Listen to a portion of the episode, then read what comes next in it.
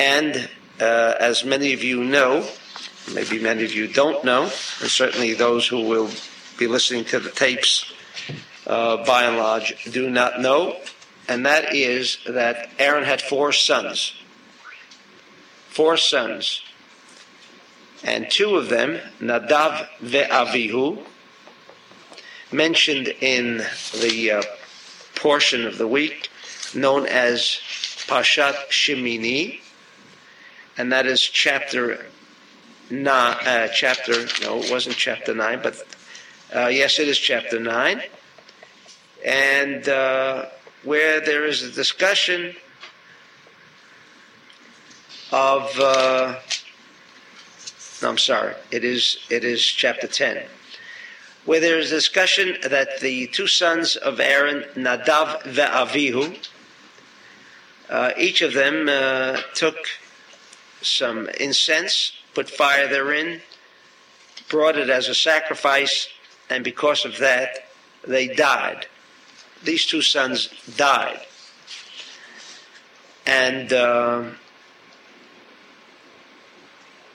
the Zohar, as well as the uh, Midrash, and as well as the uh, Talmud, all seem to concur that these two sons of Aaron were very high souls, to the extent that they also could be compared to the level of consciousness of all Israel combined. And then we are told in chapter 10 of Leviticus that these two individuals sinned and brought a, uh, a fire that was not permitted for the reason that their father was alive and they had no right to precede their father in preparing these uh, various sacrifices. And there is another uh, commentary, including that of the Zohar, which states that they were drunk. Another commentary for the reason that they died was because they were not married. This is briefly the uh, overview of what happened to the two sons, very high souls, as all agree. And our question naturally would be, how come? How come they they perform this kind of a of a uh, of a deed? Where were their you know where were their head at the time of this of this kind of uh, presentation of a sacrifice to the Lord? And I'm not going to be discussing that aspect this evening. However, uh, we need this background to understand that which we will discuss this evening. Along comes Rabbi Isaac Luria and says that all of these reasons that are given as to why Nadav Avihu, why these two sons of Aaron, uh, brought these sacrifices? And the answer of the Ari is that because they were high souls, we must treat them as high souls. And when we say high souls, naturally we are discussing levels of consciousness, levels of understanding, because what, what is the difference in stages of souls? One aspect the connection with the broader cosmos of intelligence, a broader understanding, a deeper understanding, and the higher the soul meaning,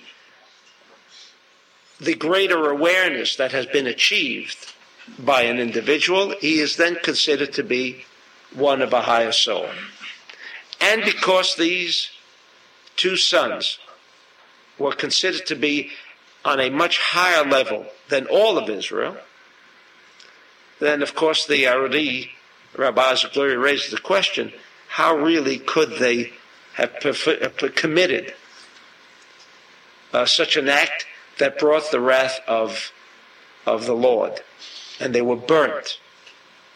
They were burnt without any recognition that they were burnt, incidentally. In other words, a fire came down and just consumed their soul.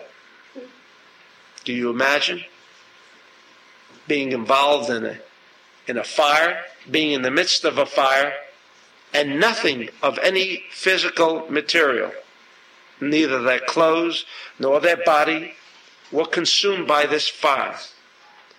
And the Zohar says very clearly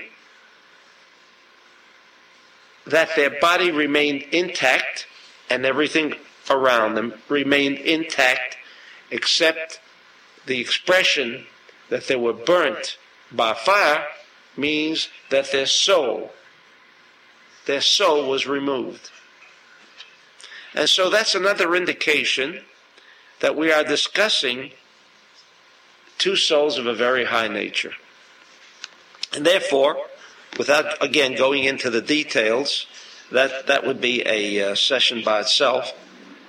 And uh, some of you have already, uh, through other classes, been uh, been uh, become aware of what Rabbi Isaac Luria uh, says on this particular subject. But in any event, he said that they did not sin. From where they were coming from, they did not sin. Now, this is contrary to the obvious interpretation and uh, translation of the Bible itself.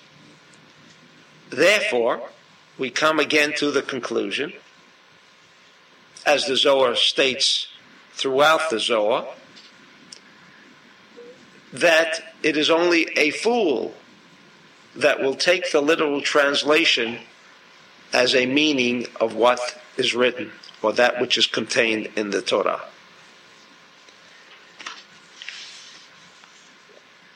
To continue with this, I read the Zohar because that is our connection to all of us achieving a greater awareness, connecting to other aspects of the of the cosmos.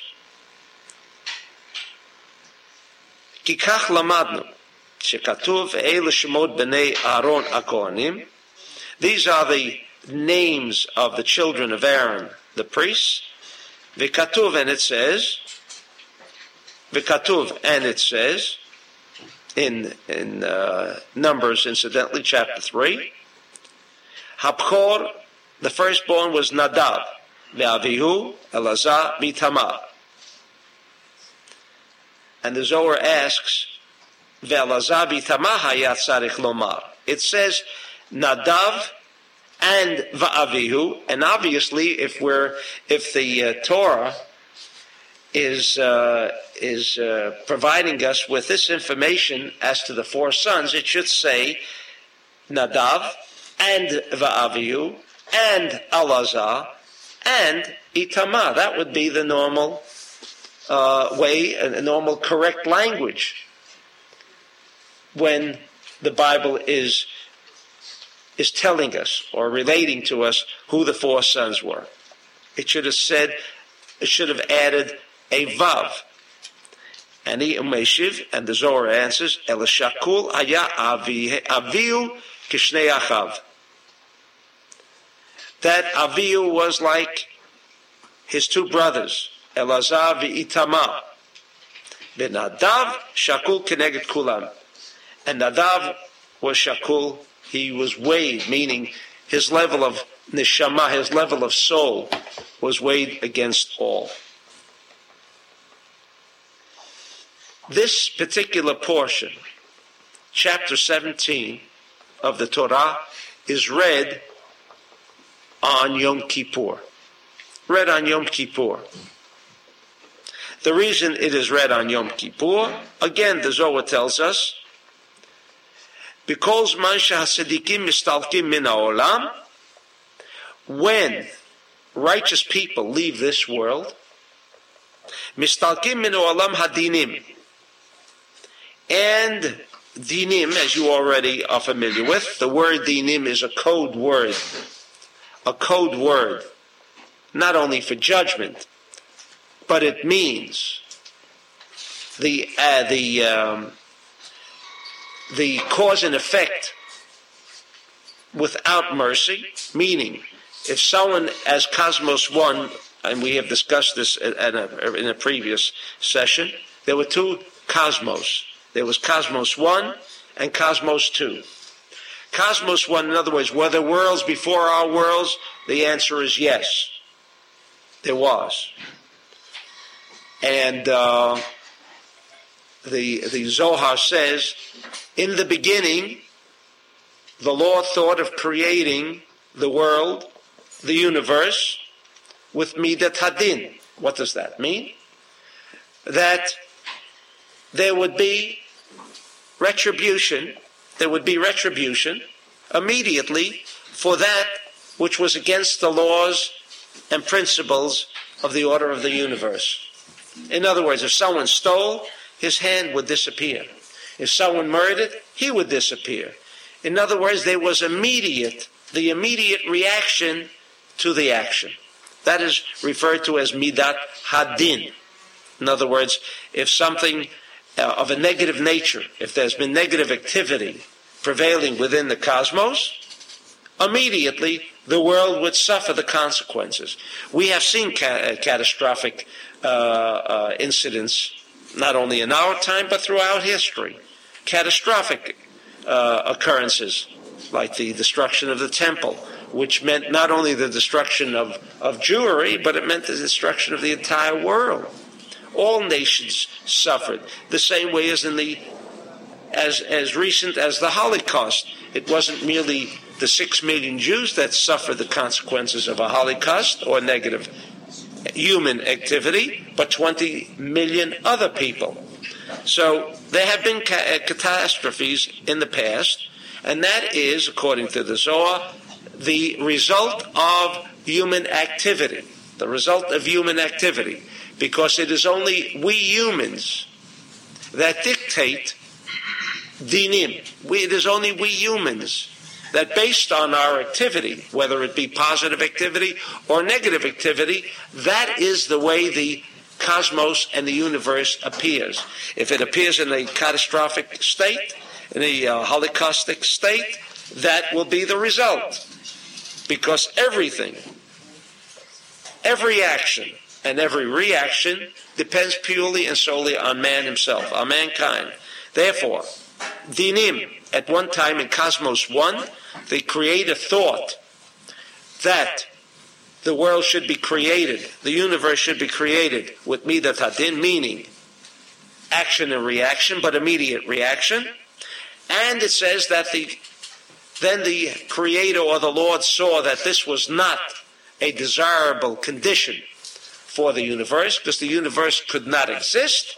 And he then went on to create what is known today as Cosmos 2, meaning a cosmos with midat harachimim, which means time. In other words, if someone steals, his arm would not be immediately re- uh, removed. It would not. It would not become vaporized. If someone murdered, his body would not become vaporized, but he would have time. He would have time to so-called repent.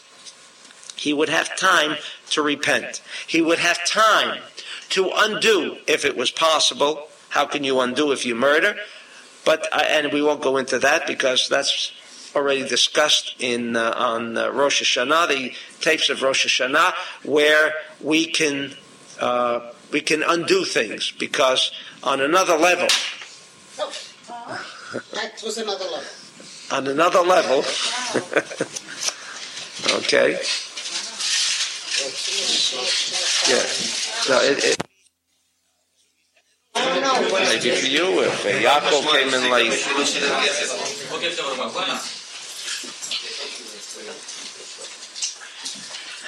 Okay, we'll uh, try to pick up from our interruption. Although we were discussing how Nadava Avihu became consumed with a flame, and like Moshe, when he uh, observed the burning bush, if you recall, but the bush did not become consumed. Here the Zohar says the same thing about Nadav ve'Avihu, that they were not consumed. To the extent, to the extent that we will shortly be reading in the Zohar, where these two souls ultimately uh, became incarnated, and that was Pinchas. But getting back to the point of dinim, we were discussing Cosmos 1 and Cosmos 2. When the Creator observed in, the future, reflecting the future, that with Midat Hadin, meaning immediate retribution, immediate um, an immediate connection between positive and negative. In other words, if there was human negative activity, there was an immediate consequence of negativity. There was immediate suffering, the price that had to be paid for that human negative activity. And vice versa, if there was positive activity, you wouldn't have to wait until olam haba, until after death. Immediately, the rewards were were equivalent and uh, were uh, reconcilable with the the positive activity. And when he saw that this was not a situation by which the world could exist, he created Cosmos 2. Cosmos 2 meant time. The aspect of time as we know it today was created in Cosmos 2. Cosmos 2 dictated that man would have an opportunity to alter the laws of cause and effect. In other words, if he stole, his hand would not immediately be vaporized but rather, he could put a hold on it, say, oh, for stealing or for murdering, this would be the consequence. He could put a hold on consequences. And that's actually the aspect of time. That is what dinim are, uh, are all about. Dinim means the immediate consequence without the intervention of time, without the intervention of compassion, what is compassion, which is also called midat harachimim. In other words, uh, someone who has committed a serious crime comes before the court, comes before the judge. He pleads mercy. Why is he pleading mercy? In other words, the consequences for for his activity, the consequences of his deeds, should not immediately become manifested with retribution, as retribution deals and is connected with the activity involved. Rachamim. So the Zohar says that when tzaddikim leave this world, they also take along with them this aspect of midat adin. In other words, all human activity, which might have become negative, ומתתם של הצדיקים מכפרת על עוונות הדור. And all the sins, meaning what are sins? All negative activity, which should have brought the effect similar to the activity, in other words, a negative consequence, disappears with the death of tzaddikim. Valkein pashat b'nei Aaron, and therefore this pasha of b'nei Aaron onu korim b'yom kippurim. Shetiyeh kapara lavonot Yisrael. In other words, the reason it is read is not because of the conventional re well i shouldn't say not because that's not correct but if you're into the what is corruptly called corruptedly called pshat because that is not pshat pshat as you know if if you don't know what pshat means it means literal translation but that's the furthest from the truth and is a total corruption because pshat is the highest level from every point of view pshat. So if you ever hear somebody telling you, telling you, hey, what, what, what, are you into now? You tell them, oh, I'm into a little Kabbalah. Kabbalah, don't you know? You've got to get into the literal translations of this stuff. You know, and then when you really, really get up there and you, you, you know everything else, and then you, you know, you're, you, you can, uh, delve into a little of Kabbalah. But it's the other way around because pshat comes from the word undressed. In other words, everything is so naked, it's so pure. There's no uh, any uh, adulteration that that accompanies uh, commentaries and so forth and so on.